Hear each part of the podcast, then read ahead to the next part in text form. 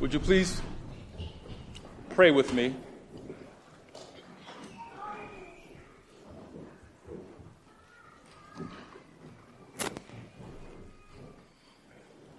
Father,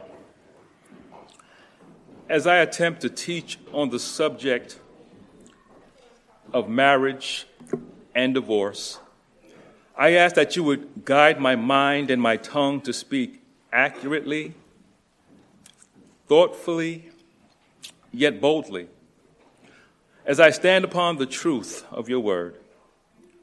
For those who have been hurt and have endured the pain divorce can bring, I ask that you would heal them completely. Amen. Soon after Sharon and I were married, she told me, You know, there's no divorce, right? It kind of caught me off guard because we just got married. Who's thinking about divorce? I didn't say anything at the moment. But as time passed on, I would give her these scenarios and these what ifs. My crazy mind just bringing up uh, instances and pictures of what if this happened? But her answer remained the same no divorce. And she would come back and say, Well, why would that happen? No divorce. Do you know the kind of commitment and trust it takes to say that? A lot. As we read through the pages of Scripture, most of the time we'll see the same answer no divorce, no divorce. The two have become one. No divorce marriage was created to be a, a, a lifelong covenant between one man and one woman. And Jesus confirms this by quoting Genesis chapter 2, verse uh, 24. In Mark 10, verses 7 to 9, Jesus told the Pharisees, Therefore, a man shall leave his father and his mother and hold fast to his wife, and they shall become one flesh. And then again in Matthew chapter 19 and verse 6, when the Pharisees come to test him, Jesus tells them exactly what those words from Genesis 2:24 mean. He says, "So they are no longer two, but one flesh. What therefore God has joined together, let not man separate." Amen. Okay. If that were all scripture has to say about divorce, it would be all so simple. But it's not that simple because that's not all scripture has to say about divorce. In our context today, in Matthew chapter 5, uh, beginning at verse 31, ending in verse 32, Jesus introduces what is called the exception clause. The exception clause. First, he introduced it to the masses here in his Sermon on the Mount, but later he would repeat it to some teachers of the law who, like I said, once again, came to test him. And as we continue our slow walk through the Gospel of Matthew, this is the subject we will park on today. The two passages of Scripture I'm going to read may seem unique when it comes to divorce, but as the Scriptures are, the layers of Scripture are peeled back, we discover that a precedent has already been established for what Jesus says in these two passages. So if you haven't turned there uh, yet, uh, I want you to grab a hold of Matthew chapter 5, beginning at verse 31, and that's page 810 in the Pew Bibles. Matthew chapter 5, beginning at verse 31, page 810 in your Pew Bibles.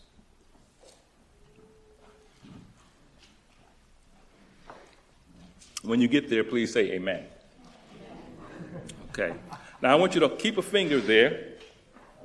And I want you to also grab Matthew chapter 19, beginning at verse 1, because I'm going to read that immediately, immediately after I finish in chapter 5, verses 31 and 32. So that you'll have Matthew 5, 31, and you'll also have Matthew uh, 19 and verse 1.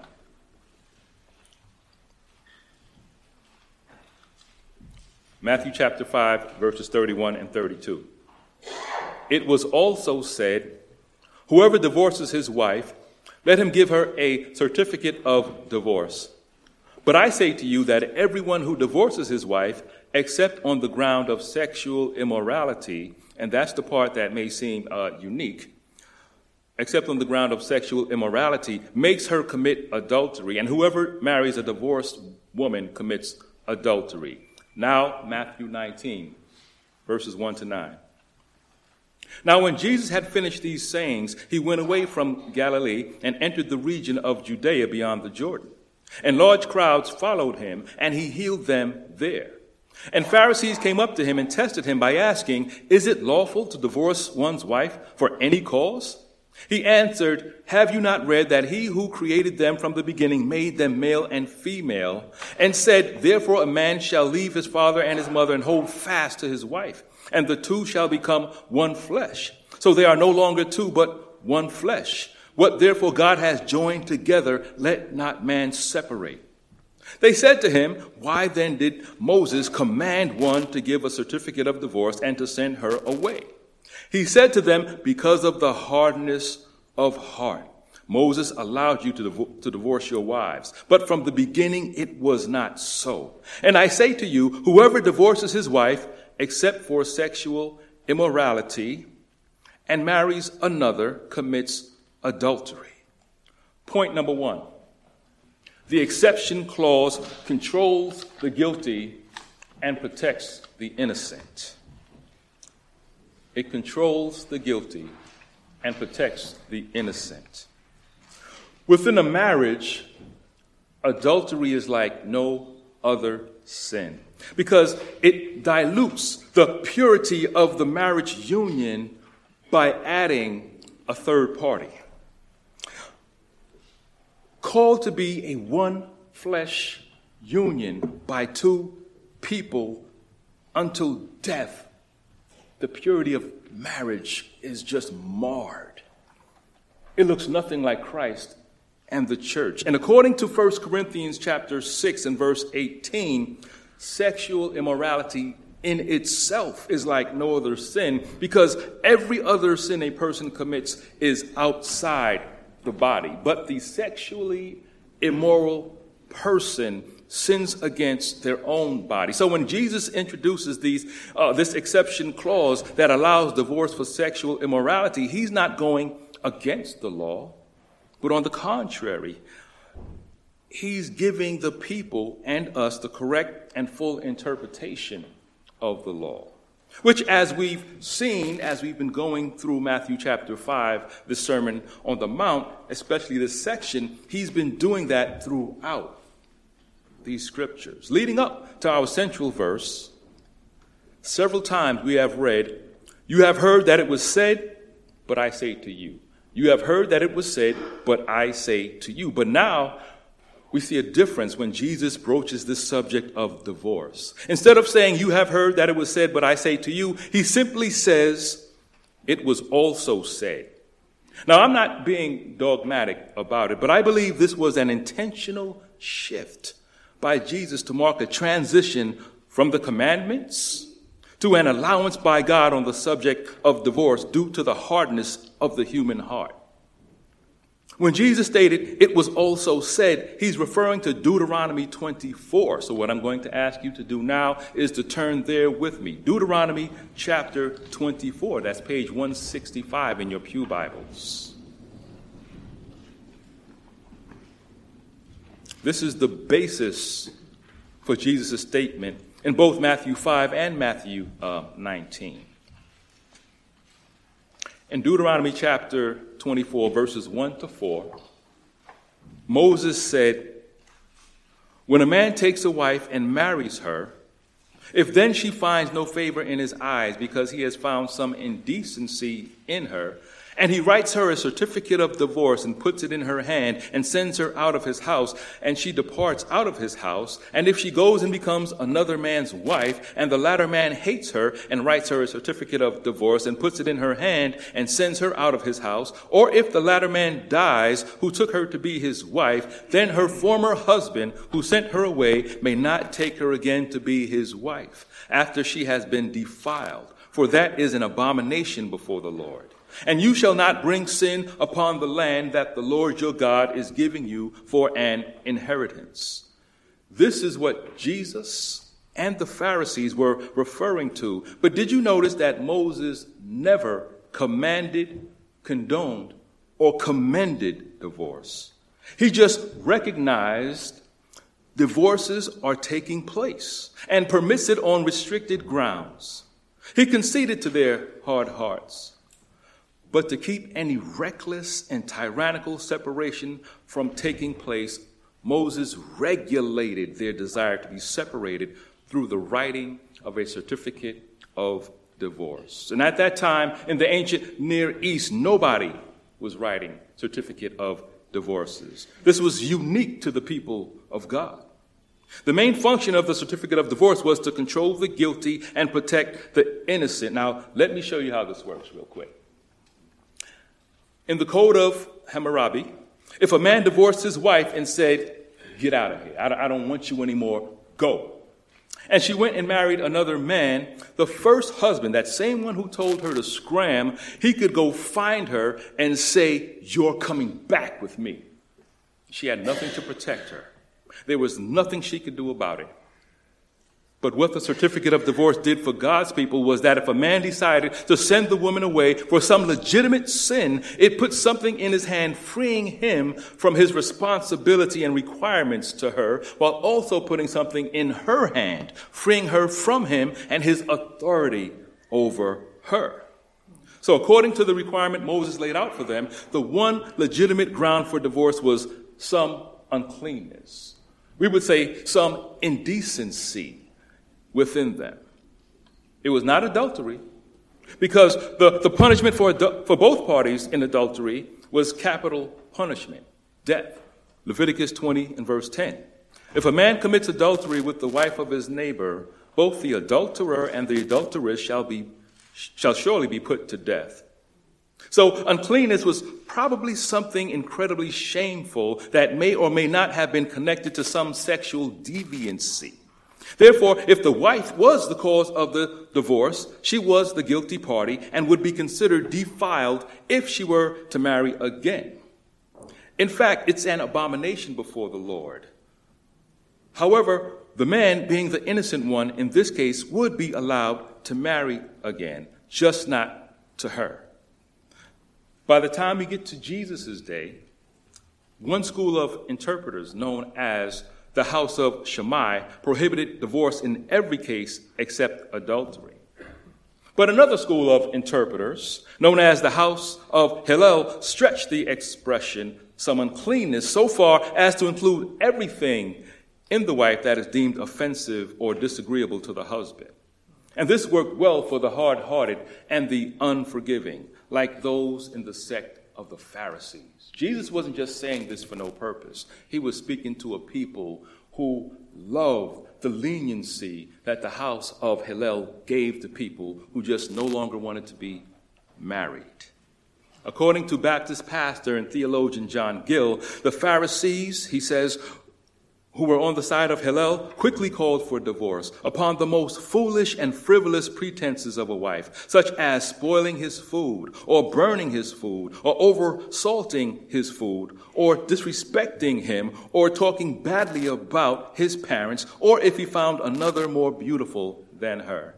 Whenever it came to pass that she found no favor in his eyes, they would appeal to Deuteronomy 24 and call out uncleanness or indecency End quote.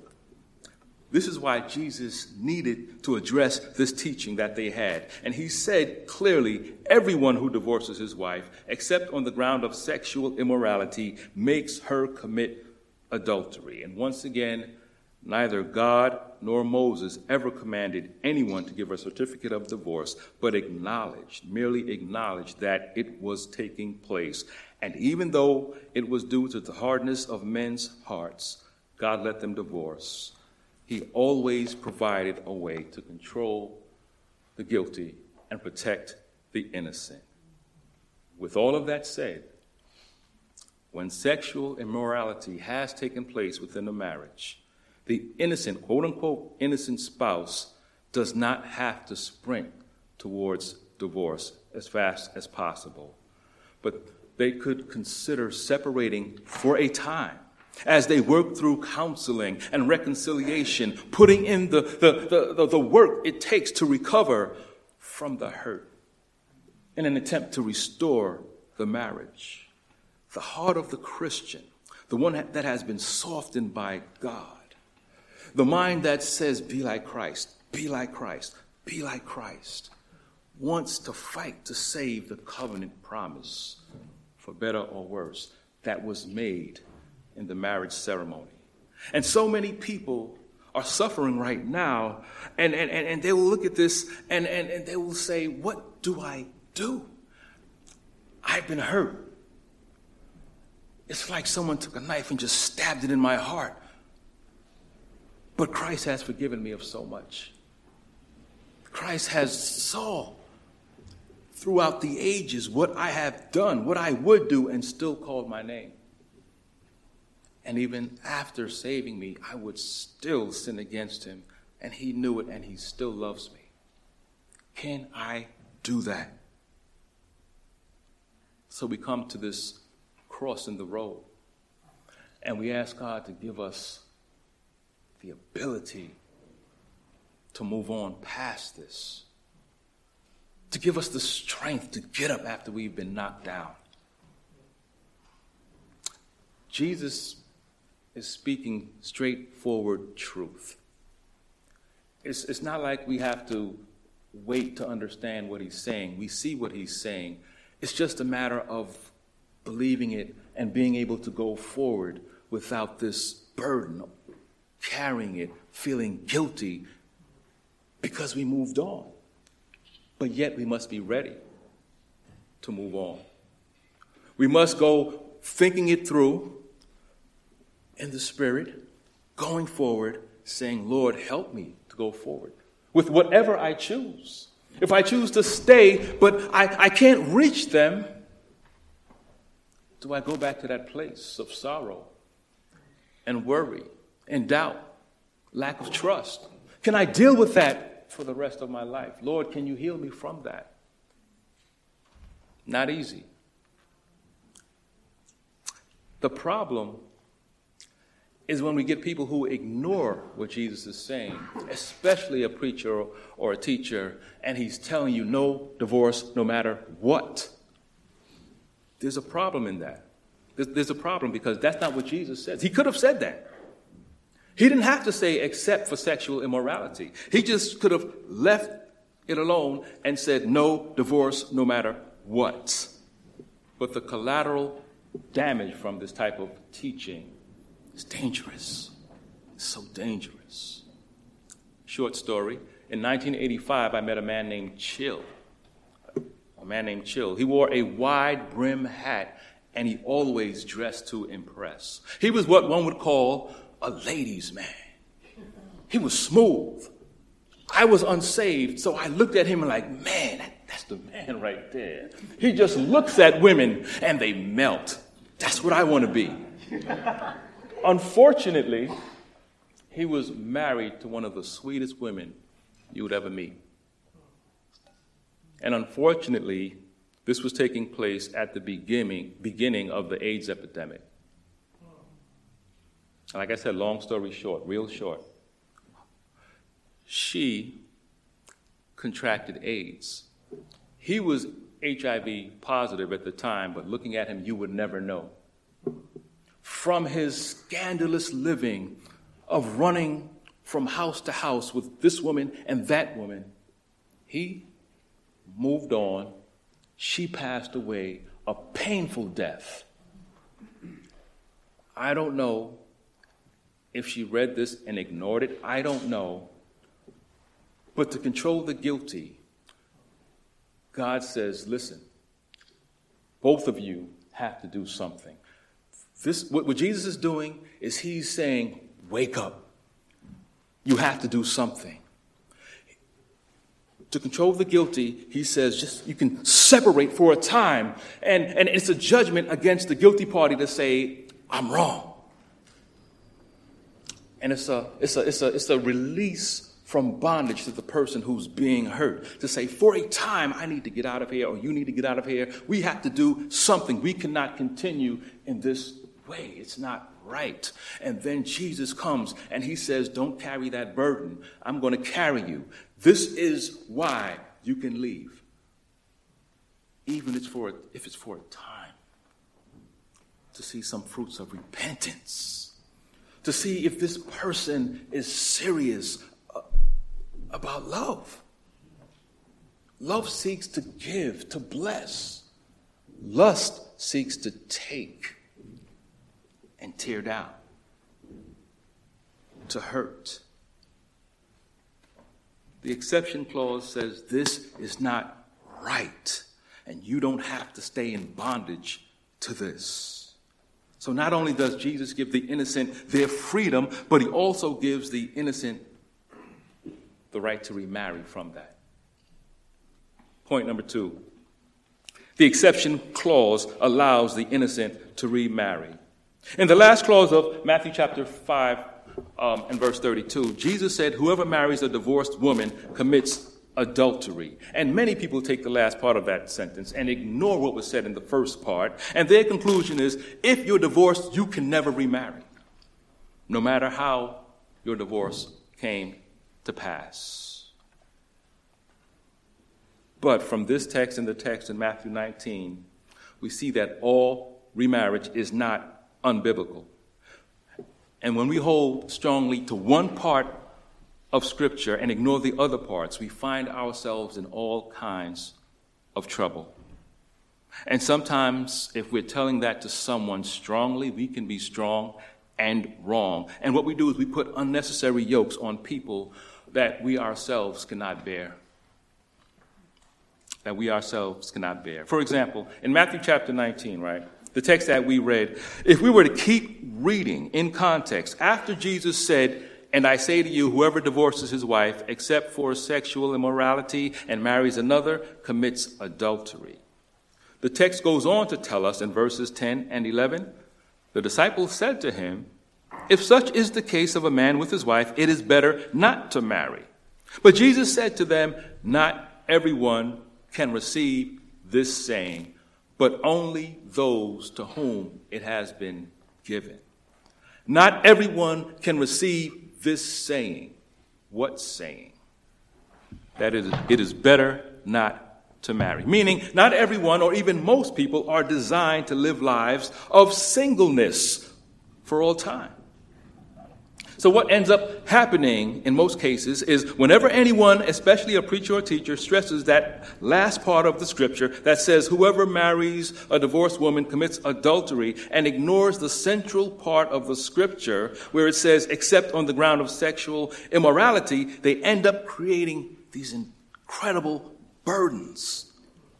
And they lay them on people's shoulders, like, boom, deal with that for the rest of your life while I go live in, I go live my life. But you have to deal with that burden. Now you have this newly divorced person who has been consigned to singleness for the rest of their life. And we all can surmise that this causes more problems than were necessary, especially when it comes to fleshly desires, lust, and impurity. So they can't win either way.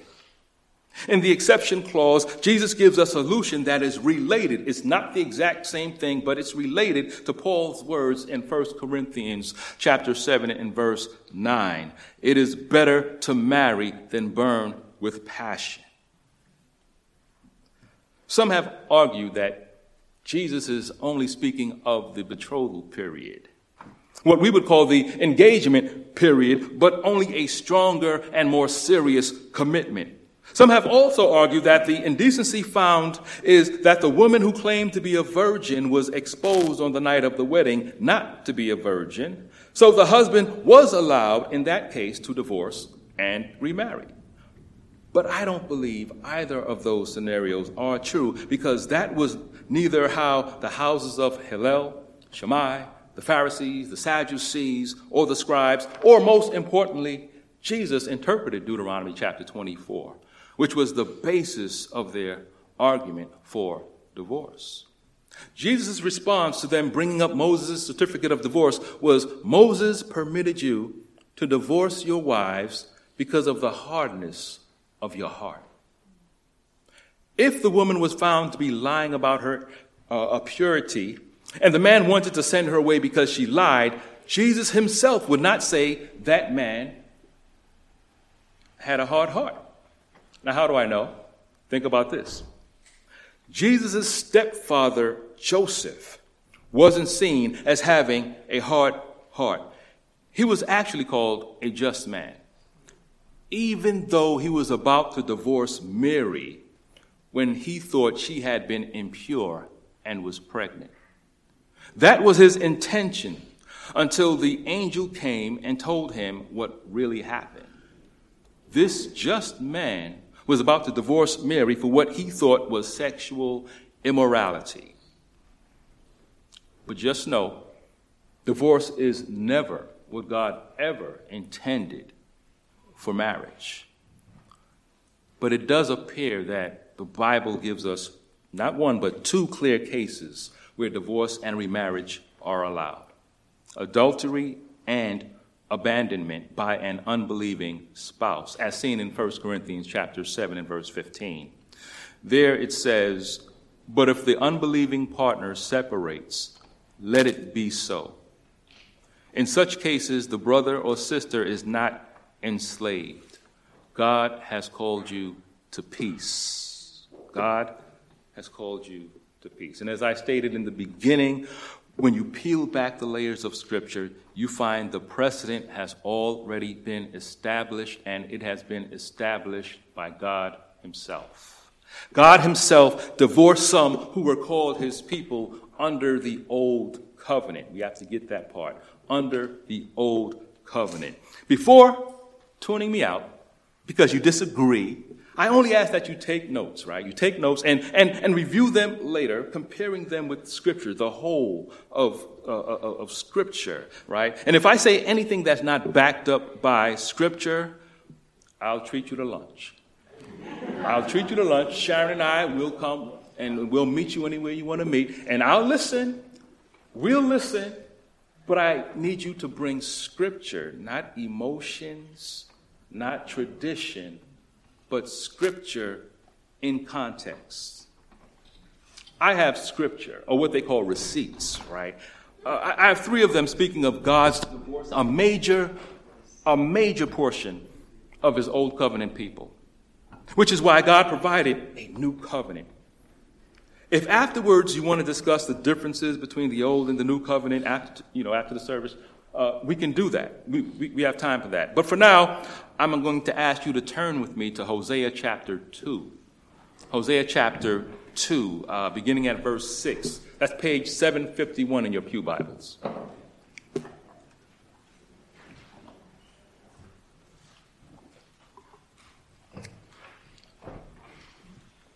Hosea chapter 2, beginning at verse 6.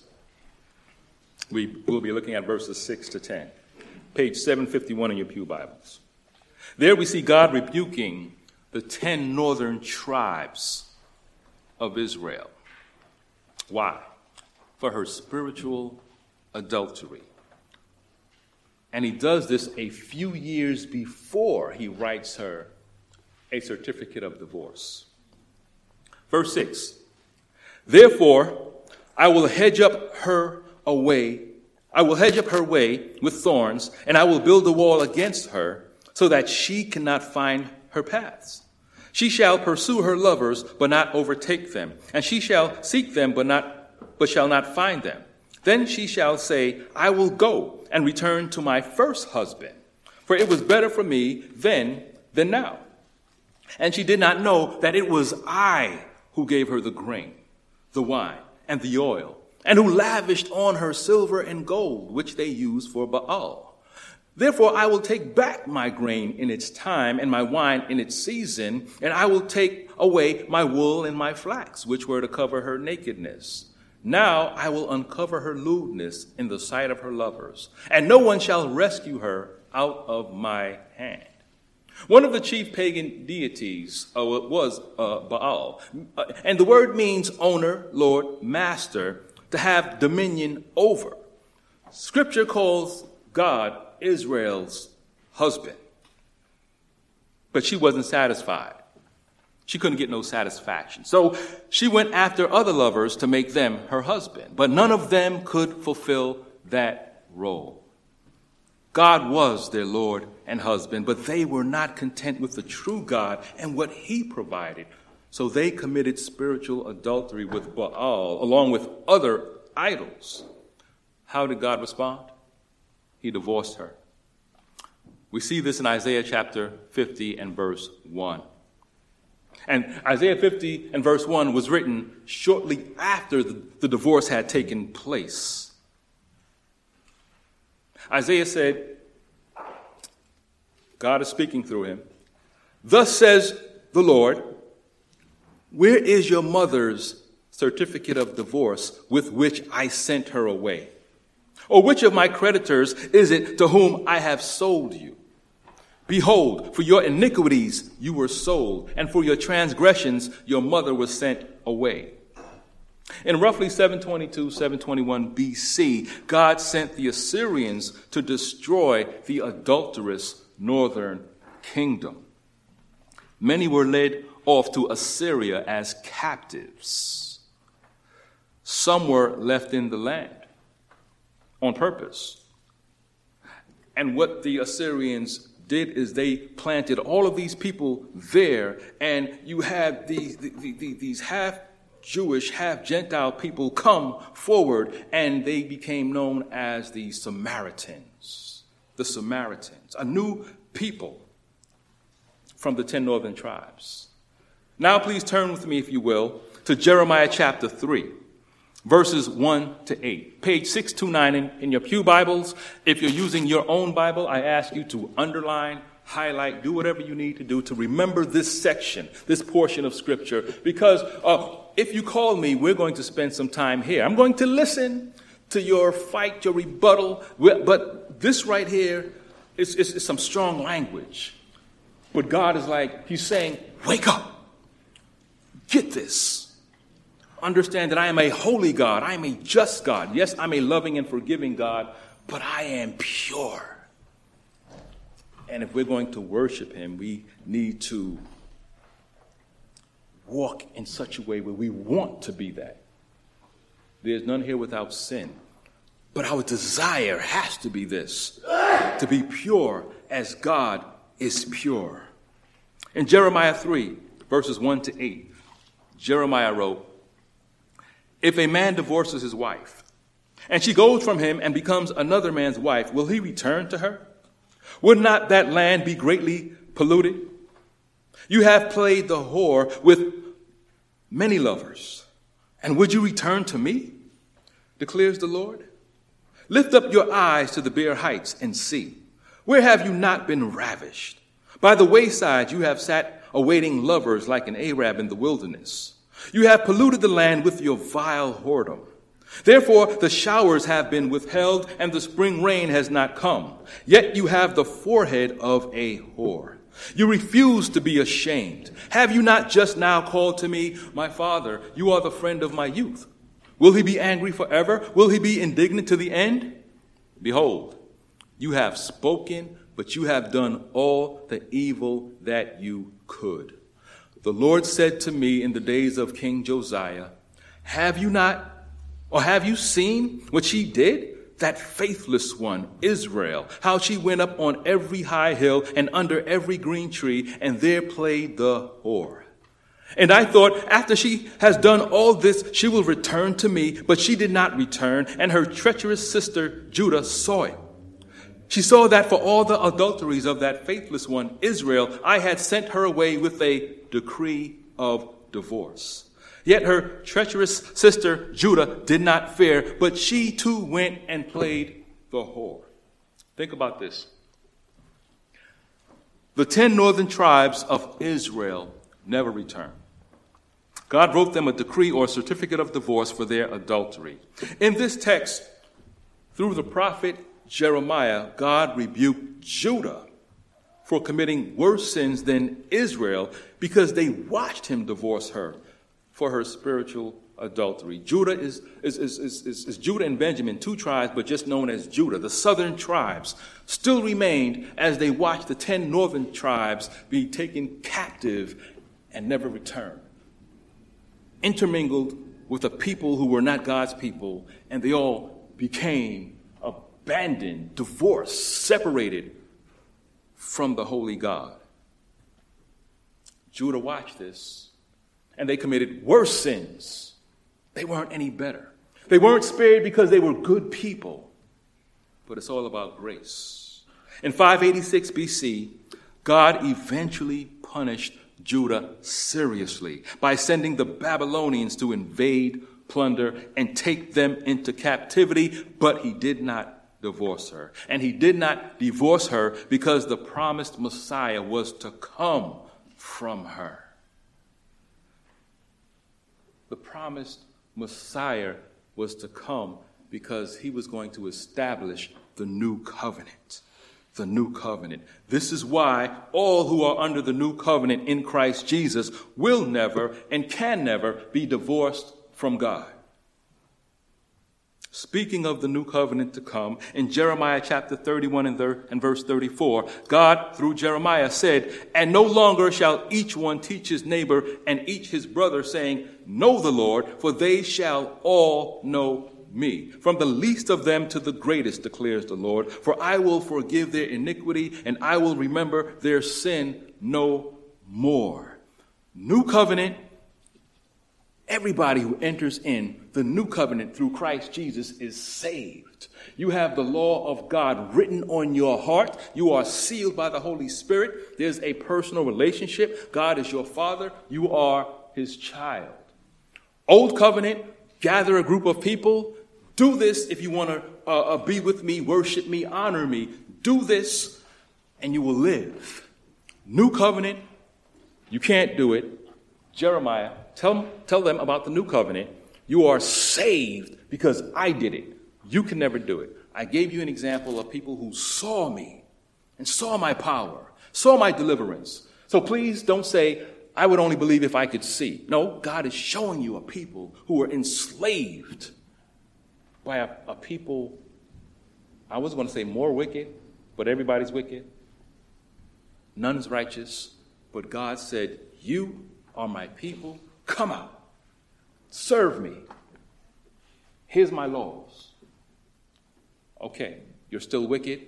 Let me show you what I'm going to do. Plan from the foundation of the world, but I needed you to know that you cannot do it.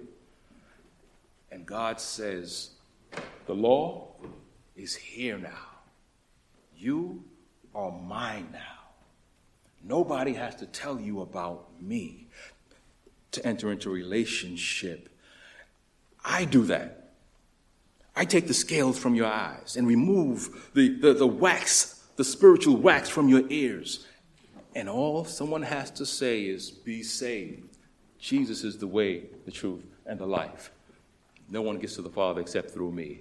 And on that day that you hear it, once the ears have been opened and the eyes can see, faith. Because God gave you the ability.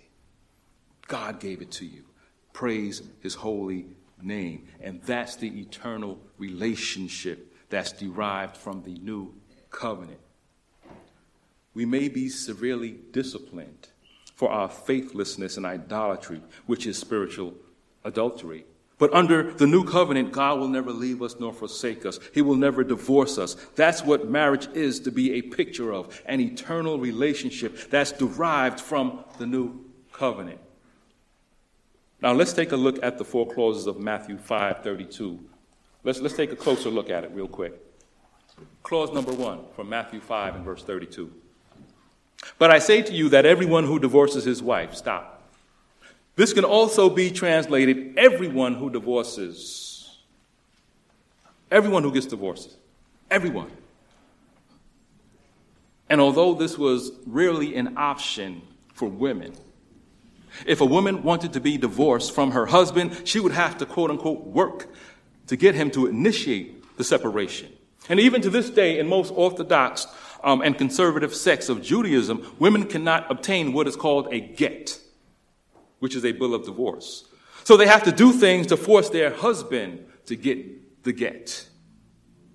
Clause number two from our text in Matthew chapter 5, verse 32 except on the ground of sexual immorality. Stop. Once again, this is known as the exception clause. And as you can probably surmise by now, this clause is one of the most debated clauses in the New Testament.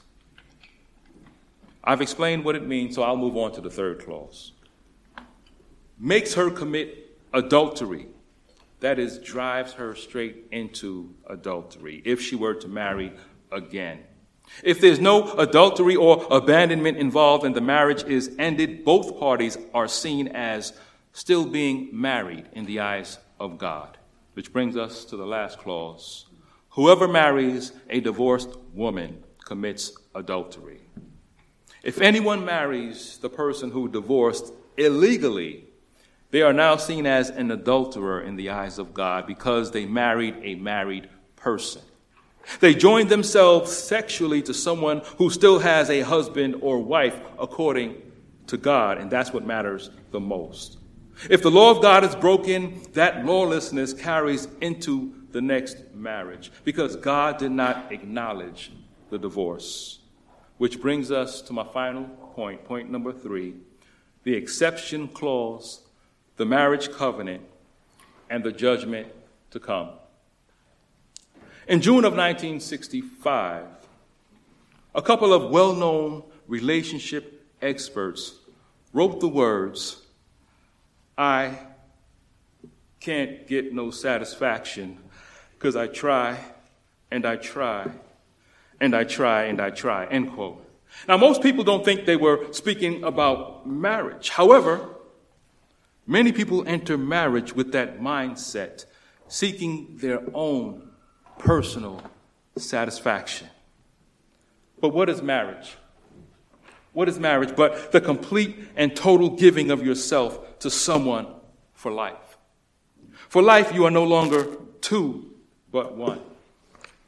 For life, you're no, no longer flying solo, but you're a team. For life, you are to be more concerned with your spouse than with yourself. It's what we see between Mr. Jim and, and, and Miss Juliet. When commenting on Matthew chapter 5 and verse 32, William Hendriksen, the former professor of New Testament studies at Calvin Theological Seminary, wrote, The more we study Christ's teaching as presented to us in this passage, the more we begin to appreciate it.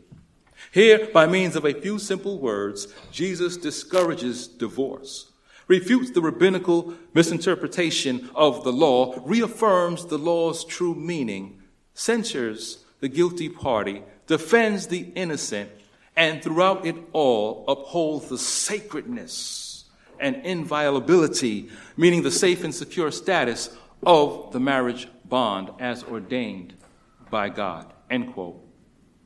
So I'll end with this. For the innocent spouse who endured years of misuse and abuse, pain and sorrow, God is able to restore the years that the locusts have eating, eaten. Meaning he's able to give joy where bitterness once reigned, and he's able to build peace where stress used to tear down and wear down. But for the guilty, who made a mockery of the marriage covenant, God will not receive him or her until they repent. Until they repent and even attempt to right the wrong. They may think they've gotten away with their evil, but they have an appointment with a fiery judge who comes with a sword to take vengeance on the wicked and the unrepentant. Their only hope of escape is to lay themselves before the grace and mercy of Christ. The blood of Christ cleanses the worst sin stained sinner and makes their record white as snow. For every unsaved sinner within the sound of my voice, I beseech you to repent and be saved so you may be married to Christ. So you may know what it is to have true love, true peace, and true joy. If there's no real relationship with God, there's none of this. As Psalm chapter 5 and verse 11 says, But let all who take refuge in you rejoice. Let them ever sing for joy and spread your protection over them, that those who love your name may exalt in you. For those who are saved, yet you find yourself in the midst of a bad marriage, or have come out of a bad marriage, my prayer is that Jesus would be the one you take refuge in, not revenge, not bitterness, but refuge in Jesus. Hold on to him and trust in his word. He promised that he will spread his protection over you and you will love his name and exult in him as you take refuge in him. Let us pray. Father, as your children, we believe your word is your will. Your word says, Wives, submit to your own husbands as to the Lord. For the husband is the head of the wife, even as Christ is the head of the church, his body, and is himself its Savior. Yet many of your daughters refuse to follow your word and your will. Your word also commands husbands to love their wives as Christ loved the church and gave himself up for her, and that husbands should love their wives as their own bodies, cherishing her just as Christ does the church. Yet we can be so self centered and short of patience. No wonder the divorce rate for Christians continues to rise. Help us, Father. Help us to do it your way. We ask that you would give us the humility to submit to your word. We are like little children who think they know it all, but fall apart when they fail. After we have destroyed the blessing of marriage that you gave us by being disobedient to your word, we still fail to acknowledge and confess our sin. Lord, we pray for changed hearts. Save marriages, Lord. Create humility within. We call ourselves your servants, but the Lord's servant must not be quarrelsome, but kind. We ask that you would work that in all of us, Lord. And please grant repentance. Save marriages, Lord. Let it be a joyous thing, not a hard thing, but a pleasant thing. In Jesus' name we pray. Amen.